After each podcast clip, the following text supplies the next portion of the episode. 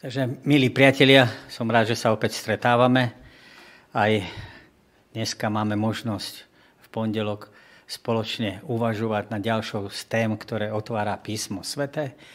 Možno samotný nadpis nie je až taký vábivý pre mnohých kresťanov, možno by tam videli radšej atraktívnejšie témy. Nebojte sa, tie prídu za chvíľu, ale celé písmo svete je teda vyváženou oblasťou a má množstvo tém, ktoré sú vzájomne popreplietané a vyvážené. Preto aj praktické kresťanstvo by nás nemalo odrádzať, ale práve pozbudiť a ukázať, akým spôsobom tá viera Ježiša Krista sa prejaví v živote veriaceho človeka. Máme tu krátku osnovu, kde máme zodpovednosť za evanílijné poslanie, potom tam máme zodpovednosť voči cirkevnému spoločenstvu a taktiež zodpovednosť voči spoločnosti. Už dlhší čas teda spoločne študujeme základy toho biblického učenia a kresťanstva. Na základe písma sme poznali, že vieroučná čistota a osobná náboženská skúsenosť sú nadmierne dôležité, preto nechceme a ani nesmieme znižovať ich význam. Hrozí tu ale problém. Hrozí tu nevyváženosť v tom, že ak sa príliš na ne sústredíme, to znamená na čistotu alebo na náboženskú skúsenosť, tak to môže na človeka zanechať neblahé a nezdravé následky. Prehnané zameranie sa na správne učenie, tzv. ortodoxiu, môže vyvolať dojem, že kresťanstvo je len akási ideológia alebo životná filozofia, kde sa len privá, premýšľa, uvažuje, porovnáva a že je to len o tom, čo je v mysli a v hlave. Že kresťanstvo je teda ideológia alebo životná filozofia a praktické prežívanie biblických práv nie je až tak dôležité. Často to teda vedie k neláskavému a povýšeneckému, či príliš dokonca kritickému postoju k tým, ktorí veria iným spôsobom. Na druhej strane, prehnané zameranie sa na vlastnú náboženskú skúsenosť môže viesť k tomu, že človek je príliš zanepráznený svojimi postojmi, svojimi pocitmi, svojim vnútrom, to, čo v danej chvíli prežíva, a to vnáša do jeho života neistotu. Človek potrebuje byť vyvážený. Nie nadarmo Luther povedal, a to som už myslím spomínal, že kresťan je ako opitý sedliak na somárovi. Vie, že spadne, len nevie na ktorú stranu. A to sú práve tie dve veci, o ktorých sme sa bavili. Prílišná sústredenosť na ortodoxiu, na správne učenie alebo prílišné sústredenie sa na ortopraxiu, na to, čo mám konať, to, čo mám prežívať. Keď sa to nevyváži, tak vždy prichádza teda, neprichádza k rovnováhe, ale k nevyváženosti. Tí, ktorí sú prehnane úzkostliví, pokiaľ ide o ich telesné zdravie, majú často pocit, že ich zdravotný stav je o mnoho horší, než je to v skutočnosti. A podobným spôsobom, analogickým spôsobom to funguje v oblasti duchovného zdravia. Jedným z dôsledkov hriechu je, že človek teda stratil cit pre vyváženosť, rovnováhu. Preto veľmi ľahko padá do rôznych extrémov, krajností alebo fanatizmu rôzneho druhu. Poslaním ale kresťanstva a výsledkom správneho vzťahu k Bohu je, okrem iného, obnova vyváženého života. Jedným z dôsledkom prílišného sústredenia sa na učenie alebo na osobnú skúsenosť je strata záujmu o iných. Ale musíme si všimnúť, že hnacím motorom Ježišovho života bola služba. Rozhodne nezanedbával svoj osobný vzťah so svojim nebeským Otcom, ale blaho ostatných ľudí bolo na prvom mieste jeho rebríčku hodnút. Tí, čo úzkostlivým spôsobom definujú najjemnejšie odtienie právd, tí, ktorým ide predovšetkým o vlastné duchovné blaho a skúsenosť, sa o druhých nebudú zaujímať, pretože ich motivuje snaha obohatiť sa, ale preto, aby získali určité osobné výhody, alebo aj preto, že je ich to vlastné pre nich povinnosť. Aj keď Božie dielo obnovy zahrňa aj naše individuálne spasenie, rozhodne sa ním nevyčerpá. Spasenie teda nemá len individuálny rozmer, ale aj tzv. korporatívny. To znamená vzťah k spoločenstvu veriacich bratov aj sestier, k iným.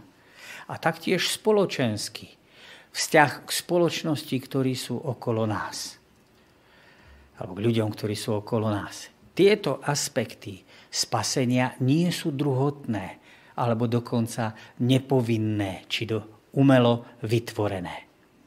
Preto si o praktickom prežívaní týchto rozmerov kresťanstva chceme povedať niečo viac. Máme tu zodpovednosť za evanielíne poslanie, alebo za evanielium, ktoré nám zveril Pán. Teraz však zostúpi na vás Svetý Duch, vy dostanete jeho moc a budete mi svetkami v Jeruzaleme, v celom Júdsku i v Samárii až po kraj zeme. Ježiš pristúpil a povedal im, daná mi je všetká moc na nebi aj na zemi. Chodte teda a získavajte mi učeníkov vo všetkých národoch a krstite ich meno Otca i Syna i Svetého Ducha a naučte ich zachovávať všetko, čo som vám prikázal. A hľa, ja som s vami po všetky dni až do konca sveta. Ježišová služba sa pozemským pôsobením neskončila, ale dá sa dokonca povedať, že sa len začala. Úlohou totižto kresťanov, jednotlivcov, ale zároveň aj církvy ako celku, alebo spoločenstva ako celku, je niesť posolstvo Evanielia. To je ten slajd, ktorý sme čítali. Církev však posolstvo nielen zvestuje, teda káže, ale aj nejakým spôsobom demonstruje, predstavuje teda vo svojom živote. Svedčí tak nielen o tom, kto je a aký je Boh, ale aj o tom, čo koná v živote človeka. Kresťania to teda považujú za prednosť, za výsadu a nie za povinnosť pretože text nás usvedčuje alebo presvieča, hovorí, deklaruje o tom, že apoštolovia mali radosť, keď mohli rozprávať iným o tom, čo s Pánom Bohom, s Kristom prežili. A keď zvestujem evanielium, to nie je pre mňa chvála. Je to pre mňa, je to moja povinnosť a beda mi, ak ho nebudem zvestovať. A v skutkoch my nemôžeme nehovoriť o tom, čo sme videli a čo sme počuli. Skúsenosť teda spasenia automaticky vedie k zvestovaniu Evanielia. Ak je človek skutočne obrátený, nemôže to v sebe udržať a chce sa s tým rozdeliť s tými ostatnými. Evangelium sa má hlásať po celom svete, všetkým národom, až do všetkých končín sveta. Misijné polia ale nie sú len tie nekresťanské krajiny, kde akoby žijú pohania. Ale každé miesto, v každom štáte, v každej obci, v každom meste, kde sa církev stretáva s neverou. A sem patrí aj moderná sekulárna spoločnosť, v ktorej žijeme. V súvislosti s tým treba teda zdôrazniť, že praktické kresťanstvo musí nevyhnutne zahrňať určitú kontextualizáciu. To znamená zaradenie do kontextu. Inými slovami, pri predstavovaní Evanielia musíme brať do úvahy situáciu tých, ktorých oslovujeme. A to naše svedectvo teda musíme prispôsobovať podľa toho, komu to hovoríme. A tak svedectvo kresťana prednesené univerzitnému profesorovi sa bude líšiť od svedectva, ktoré je určené pomocnému robotníkovi. Tým nechcem povedať, že intelektuálne za každým musia byť na tom inak, ale čo sa týka informácií a vedomostí, je predpoklad, že je to tak. Základný obsah posolstva zostáva nemenný, ale spôsob, forma predstavenia budú závisieť od poslucháča. Obsah posolstva je daný Božím zjavením. Forma jeho predstavenia závisí od doby a kultúry, v ktorej žijeme a ktorú sa snažíme osloviť. Čiže obsah je daný, ale spôsob, akým to podáme, je závislý od nás, od toho, ako usudzujeme a rozmýšľame, komu to pôjdeme povedať, v akej teda kultúre žijeme. V minulosti sme ako kresťania, alebo všeobecne ako kresťania, nie vždy tieto veci rozlišovali a rozlišovali medzi kultúrou, v ktorej sme vieru my prijali a potom kultúrou, do ktorej s posolstvom prichádzame. A tak sa stávalo, že kresťania a Európania sa snažili to kresťanstvo Európe so všetkou kultúrou akoby preniesť do tých iných kultúr a narobila sa s tým paseka. Niekedy teda tak došlo k stotožneniu kultúry s vierou, s náboženstvom, tak ako to vidíme pri kolonizácii. Potrebujeme sa teda naučiť rozlišovať, ktoré veci je možné zmeniť bez toho, aby to ovplyvnilo obsah našej výpovede viery. Jednota v Kristovi neznamená uniformitu, jednotvárnosť kresťanskej praxe len jedným spôsobom. Pán Boh, ktorý sa inkarnoval do ľudského tela, aby nás oslovil čo najzrozumiteľnejším spôsobom. Nám to ukázal. Našiel spôsob, aby nás oslovil. Aj novozmluvná církev viedla neľahké boje, zápasy o to, ako vyjadriť väčšie zásady v kontexte meniacej sa doby. Aj prví kresťania, ktorí pochádzali zo Židov, hľadali spôsoby, ako sa prihovoriť jednotlivým národom, jazykom, ku ktorým išli. Ako sa prihovoriť greckej kultúre, ktorej, do ktorej, ktorej istým spôsobom žili v tej rímskej ríši, ktorá sa ich nejakým spôsobom dotýkala a do ktorej vykročili z, tých, z toho svojho domova. A tomuto zápasu sa nevyhne žiadna generácia veriacich. Milovaný píše nám Júda vo svojom liste. Veľmi som sa usiloval napísať vám o našej spoločnej spáse. Teraz pokladám za nevyhnutné napísať vám a napomenúť vás, aby ste bojovali za vieru raz a navždy odovzdanú svety. Praktický kresťanský život od nás vyžaduje určité konkrétne úsilie, aby sme dosiahli to, k čomu nás Pán Boh vyzýva. Pretože v nás Boh nepôsobí automaticky, ani magicky. Platí to nielen v osobnom kresťanskom živote, ale tiež v naplnení spoločného poslania, ktoré ako církev Kristova na tomto svete máme. Biblia nám prikazuje určité veci konať a iných sa vyvarovať.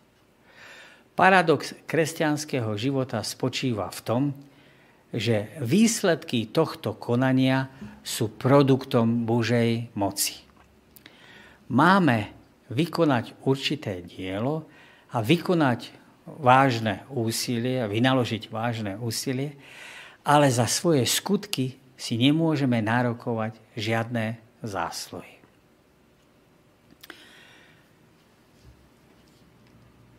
Máme tu zodpovednosť voči cirkevnému spoločenstvu. Nová zmluva označuje praktický život kresťania ako život v duchu. Prítomnosť Ducha Svetého v živote kresťana je nielen znamením spasenia, ale aj motivujúcou silou a zdrojom ovocia ducha. Novozmluvné chápanie života v duchu ukazuje aj na jeho korporatívny a spoločenský aspekt. Dielo Ducha Svetého pozorujeme tam, kde ľudia vytvárajú nový typ spoločenstva, kde prežívajú nové vzťahy, či už vo vnútri spoločenstva alebo mimo neho, a žijú životom lásky a služby. Hlavná sféra pôsobenia Ducha Svetého je v tom, čo sa deje medzi ľuďmi a v ich vnútri. Život v duchu samozrejme zahrňa zmenu vnútorných postojov aj vonkajšieho správania, teda spôsob života jednotlivca. Súčasne Duch Svetý ovplyvňuje aj to, ako ľudia vzájomne spolu vychádzajú. Preto Apoštol Pavel predstavuje cirkevné spoločenstvo ako jedno telo a jeden duch, kde je jeden pán, jedna viera, jeden krst, jeden Boh a Otec všetkých, ktorý je nad všetkými, skrze všetkých a vo všetkých. Praktický kresťanský život v cirkvi teda znamená, že veriaci sa vzájomne jeden za druhého modlia. Že si vzájomne pomáhajú, že si zároveň odpúšťajú, radia si a milujú sa. Samozrejme, k podpore cirkvi tiež patrí materiálna a finančná stránka. To je všetko praktická stránka kresťanstva. Prakticky život kresťana, ktorý žije v duchu, je motivovaný vierou, nádejou a láskou. O viere ako podstatnom aspekte nášho vzťahu k Bohu, bezmeznej dôvery a spoliehaní sa na Boha na základe poznania, ako je už obsahu, sme si to už povedali minulých lekciách dosť. Skutočná láska nie je motivovaná túžbou po odmene. Nepýta sa, čo budeme mať z toho, alebo nepýta sa, čo bude mať z toho, čo robí, ale jednoducho miluje. A miluje Boha preto, aký je a nie preto, čo od Neho dostane. A on mu povedal v Matúšovom evanieliu, Milovať budeš pána svojho Boha celým svojim srdcom, celou svojou dušou a celou svojou mysľou. Takáto láska je ochotná prijať Božú zvrchovanosť v každej oblasti života. Je ochotná dať k dispozícii seba aj všetko, čo má a podriadiť sa Božej vôli, znamená podriadiť každý detail svojho života. Láska prirodzeným spôsobom teda vedie človeka k tomu, aby miloval druhých, svojich blížnych. A kresťan, motivovaný Božím konaním, rešpektuje iných. Nezaobchádza s nimi podľa toho, ako sa oni správajú k nemu. A druhé prikázanie je podobné. Milovať budeš svojho blížneho ako seba samého. Ja vám však hovorím, Milujte svojich nepriateľov a modlite sa za tých, ktorí vás prenasledujú, aby ste boli synmi svojho Otca v nebesiach. Lebo on dáva vychádzať slnku nad zlými aj dobrými, zosiela dáž na spravodlivých a nespravodlivých. Veď keď budete milovať iba tých, čo vás milujú, aká vám patrí odmena? Či to isté nerobia aj mýtnici alebo colníci? Ak budete pozdravovať iba svojich bratov, čo robíte navyše? Či to isté nerobia aj pohania? Vy teda buďte dokonalí, ako je dokonalý váš nebeský Otec. Kristova láska je nielen činorodá, aktívna, naplňajúca zákon, ale je ochotná ísť aj tú druhú míľu. Vykonať viac, ako sa od nej vyžaduje. Láska je ochotná obetovať záujmy pre blaho toho druhého. Nebuďte nikomu dlžní, okrem toho, aby ste sa vzájomne milovali. Veď kto miluje blížneho, naplnil zákon. Praktická láska sa premieňa alebo premieta do života rodiny. Kresťania majú svoje povinnosti vo vzťahu k svojim deťom, vo vzťahu k svojim manželom, partnerom, ako aj rodičom. Tá, ten tretí rozmer je zodpovednosť vo vzťahu k spoločnosti. A teraz ty, Otče, osláv ma u seba slávou, ktorú som mal pri tebe skôr, ako povstal svet. Kresťania majú teda svoje povinnosti aj vo vzťahu k spoločnosti, ktoré žijú. Biblia nikde nehovorí, že by sme sa mali stretávať iba s tými, ktorí sú členmi církvy alebo že naše posvetenie, to znamená oddelenie sa, odozdanie sa Pánu Bohu, by nás malo viesť eremickému spôsobu života.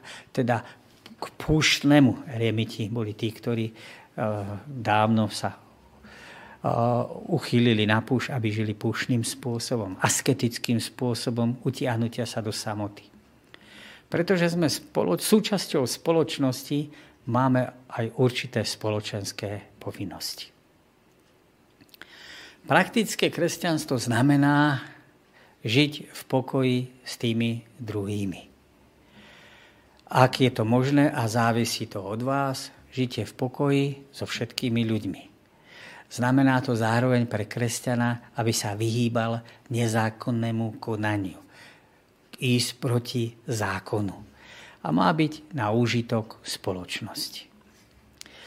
Protestantská reformácia priniesla dôraz nielen na písmo, ale aj na to, že sme kňazmi, všeobecnými kňazmi, alebo všeobecné kňažstvo, že každý človek je istým spôsobom kňaz. Ale tiež pripomenula, že každé povolanie, ktoré človek vykonáva vo vedomí Božej prítomnosti a povolanosti, teda do toho povolania, a ktorým teda slúži tým druhým, je zároveň svetým povolaním, oddeleným na Boží účel, na oslavu Božiu. Aj keď kresťania majú byť svojim vzorným životom a správaním nepochybne príkladom, sú situácie, kedy by, podobne ako starozmluvní proroci, kvôli zlu v spoločnosti a ponižujúcim spoločenským podmienkam nemali mlčať. Samozrejme, ak má spoločnosť brať hlas církevného spoločenstva vážne, musí mať aj církev nejakú autoritu. Tá sa získava nielen príkladným životom jej členov, ale aj spoločenským vplyvom. Kresťan sa nemôže a nemá vyhýbať povinnostiam, ktoré vyplývajú z jeho občianstva v jeho pozemskej vlasti samotný Ježiš radí Židom, aby platili dane cisárovi. Keď každý nech sa podriadi vrchnosti, lebo nie vrchnosti, ak len nie od Boha, a tie, ktoré sú, ustanovil Boh. A tak, kto sa stavia proti vrchnosti, protiví sa proti Božiemu ustanoveniu. A tí, čo sa protivia, priťahujú si odsúdenie. Predstavených sa netreba báť pre zlý skutok, ale pre dobrý skutok, ale pre zlý. Chceš sa nebáť vrchnosti, konaj dobro a budeš mať od nej pochvalu. Ona je totiž Božím služobníkom pre tvoje dobro. Ale ak robíš zle, boj sa, lebo nie nadarmo nosí meč. Je totiž Božím služobníkom, pomstiteľom, vykonávateľom jeho hnevu proti tomu, ktorý robí zle. Tak. Ak človek využíva práva, ktoré mu politický systém poskytuje, mal by byť ochotne, ochotný na ne aj prispievať. Kresťan by teda mal byť v každom ohľade vzorným občanom.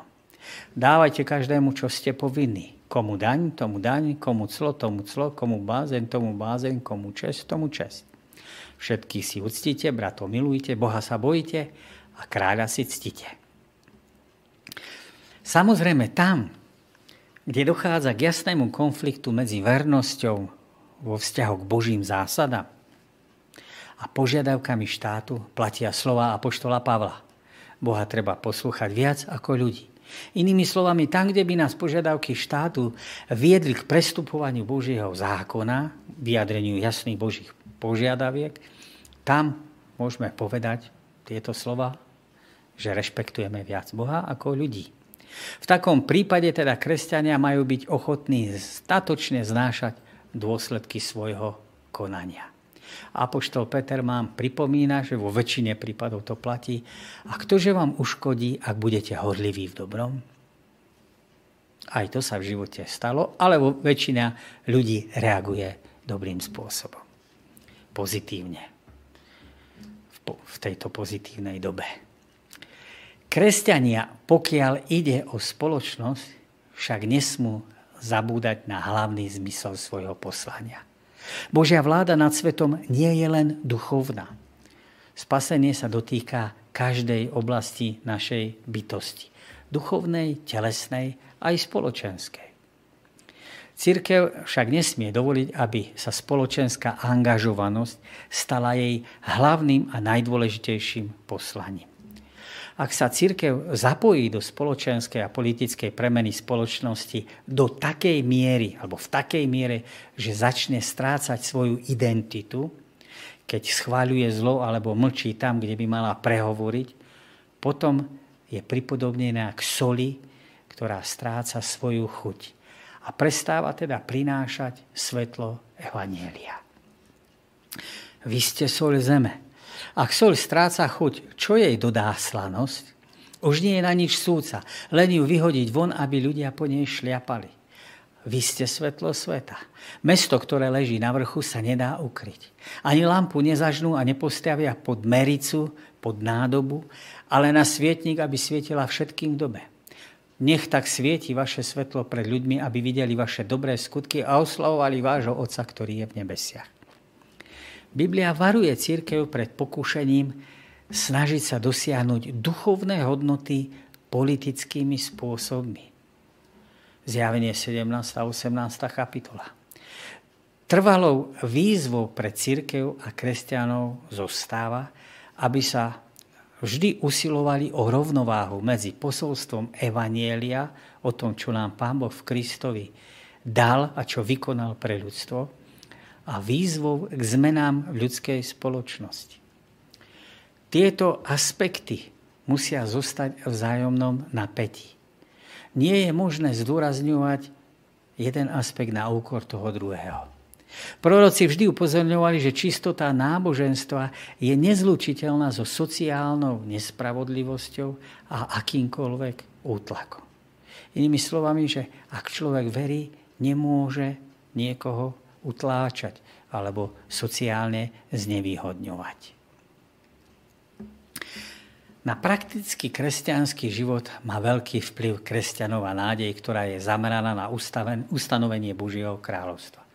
Božie kráľovstvo neznamená len obnovu celého stvorenia, ale aj vytvorenie dokonalého spoločenstva, prostredia a vzťahov. Kresťanovi to pomáha zachovať si správne poradie hodnot, z pohľadu väčšnosti vidieť zmysel toho, čo robí, byť ochotný investovať do budúcnosti a zostať bdelý. Nádej nás upozorňuje na spojenie prítomnosti s budúcnosťou. Nádej túži po druhom príchode Ježiša Krista. A tak byť bdelým znamená uvedomovať si blízkosť tohto príchodu.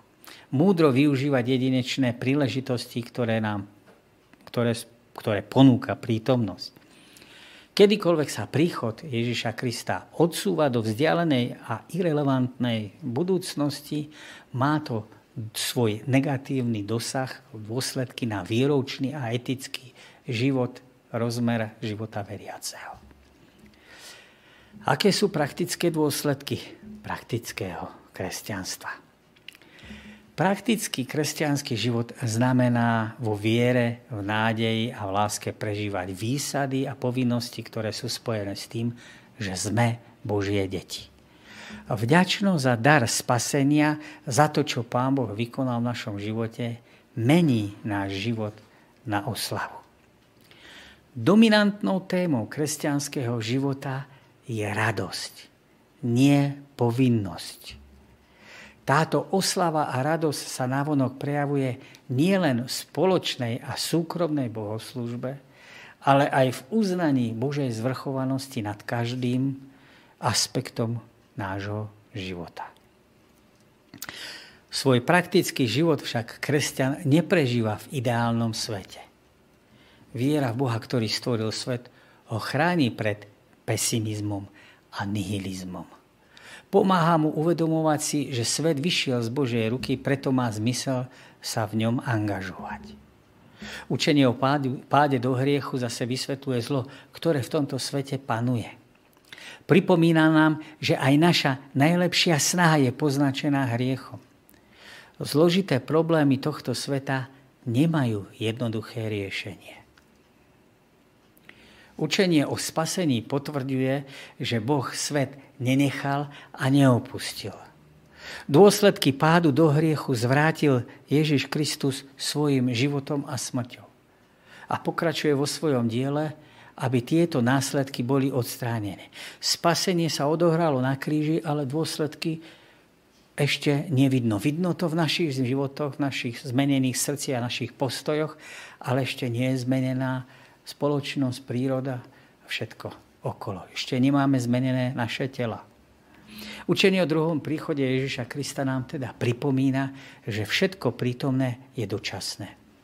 Boží ideál sa ešte nezrealizoval a to najlepšie ešte len príde. Všetko, o čom sme pri našom štúdiu hovorili, nám má pomôcť žiť v živote a našom svete tak, aby náš optimizmus nebol naivný a aby sa náš realizmus nestal cynický. Kresťania žijú vo, svetle a pre, pardon, žijú vo svete a nie sú zo sveta. Svet opustiť nemôžu, musia žiť a musia byť soľou pre tých ostatných ľudí. Preto v ňom žijú, chcú žiť tak, aby ho Kristova láska pretvárala. Nič z toho, čo sme s pomocou Božou dosiahli, nemôžeme identifikovať s Božím kráľovstvom. Boh však v prítomnosti pôsobí, preto žijeme ako občania Jeho kráľovstva. Žijeme v prítomnosti s nádejou na budúcnosť, založenou na dôvere, ktorá vyviera z minulosti. Skúsme sa pozrieť na nejaké výkladové poznámky. K praktickému kresťanskému životu patrí aj svedecká služba. Pripomeňme si, že každý kresťan má slúžiť svojimi duchovnými darmi. Nikto nemá všetky duchovné dary. Škoda. To by sme boli dokonali. A vlastne by sme ani dary už nepotrebovali, keď sme ich všetci mali. Keď sme dosiahli plnosť Kristovi, dary by neboli potrebné. Napríklad taký dar evangelizácie má odhadom 8 až 10% Každý kresťan by mal však vo svojom živote, toho priebehu svojho života, a mal by byť tiež schopný v priebehu niekoľkých minút povedať o svojom živote predtým, než poznal a prijal Krista, aká zmena nastala v jeho živote potom a čo Kristus pre neho znamená dnes. Za druhé, v tým výkladovým poznámkam, kresťanská spiritualita je často zanedbávaným aspektom praktického kresťanského života.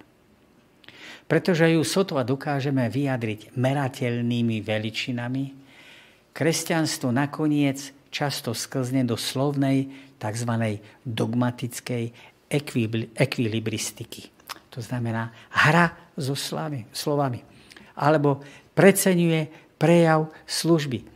Či nadmieru sa sústreďuje na osobný rast a dokonalosť charakteru. Náhrada za osobné stíšenie nad Božím slovom, modlitbu, spoločné zhromaždenie a prežívanie každodenných skúsenosť s pánom neexistuje. Každé stroskotanie v kresťanskom živote a strata duchovnej skúsenosti je vlastne zapríčinená zlyhaním v tejto oblasti. Nie je teda možné tento aspekt dostatočným spôsobom zdôrazniť. Je dôležitý. Ten tretí aspekt, ktorý chceme v, tej, v tých výkladových poznámkach vidieť je, že v dnešnom svete si kresťan musí klásť otázku, ktorá sa týka jeho vzťahov k ostatným nekresťanským náboženstvám. Predovšetkým je potrebné pripomenúť, že je dôležité iné náboženstva študovať, poznávať ich a rozumieť, čomu veria. Aby sme potom tú zväzť i mohli odovzdať, pretlmočiť vhodným spôsobom.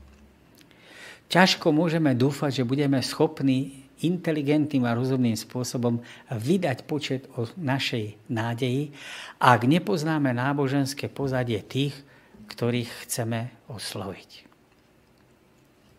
Ďalej si potrebujeme uvedomiť, že nie všetky nekresťanské náboženstva sú rovnaké. V tom najlepšom, čo ponúkajú, sú odrazom ľudského hľadania, túžob a chápania reality. Že všetky náboženstva obsahujú v sebe prvky dobrých a rozumných vecí. V tom najhoršom môžu byť aj prejavy v nich démonické, dokonca tie, ktoré zvezujú svojich nasledovníkov putami nevedomosti, povery a strachu. Každé náboženstvo však musíme skúmať v jeho najlepšej forme a neuspokojiť sa s tým, že sme zavrali jeho prekrútenú podobu, ktorá sa vyskytuje v živote niektorých nasledovníkov. K iným náboženským smerom by sme nemali pristupovať s postojom nadradenosti.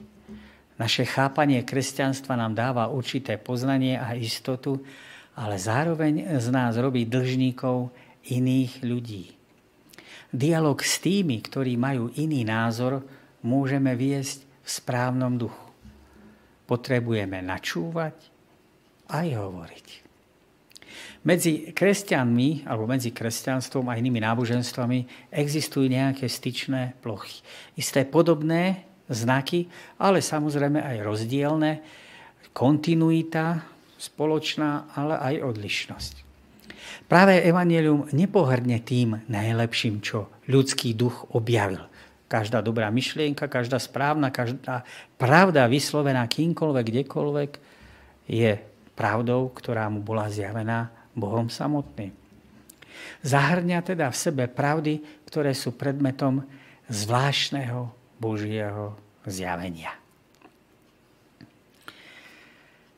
Toľko k praktickému kresťanstvu. Verím, že ste si niektoré aspoň myšlienky z toho pre seba zobrali, aby sme všetky tie veci, o ktorých sme sa bavili, niektoré tie dôležité myšlienky dokázali praktizovať po všetkých tých stránkach života. Aby sme si ukázali, že to kresťanstvo je naozaj vyvážené a že ho musíme hľadať tú vyváženosť po všetkých tých stránkach, či už spoločenských, vzájomných, tom spoločenstve alebo v tom fyzickom rozmere, aj v tom duchovnom, po všetkých tých stránkach treba hľadať vyváženosť. Každý nás môže inklinovať viac k tej alebo k tej oblasti, ale nemali by sme zabúdať, že tak ako má človek dve nohy a keď má jednu slabšiu ako tú druhú, tak krýva. Takže aj v tomto prípade je potrebné všetky tie rozmery vyvažovať, aby sme neboli v úvodzovkách krivými len na jednu stranu či dokonca krivákmi. Prajem vám pekný zvyšok pondelka. O týždeň sa znovu vidíme s témou manželstvo.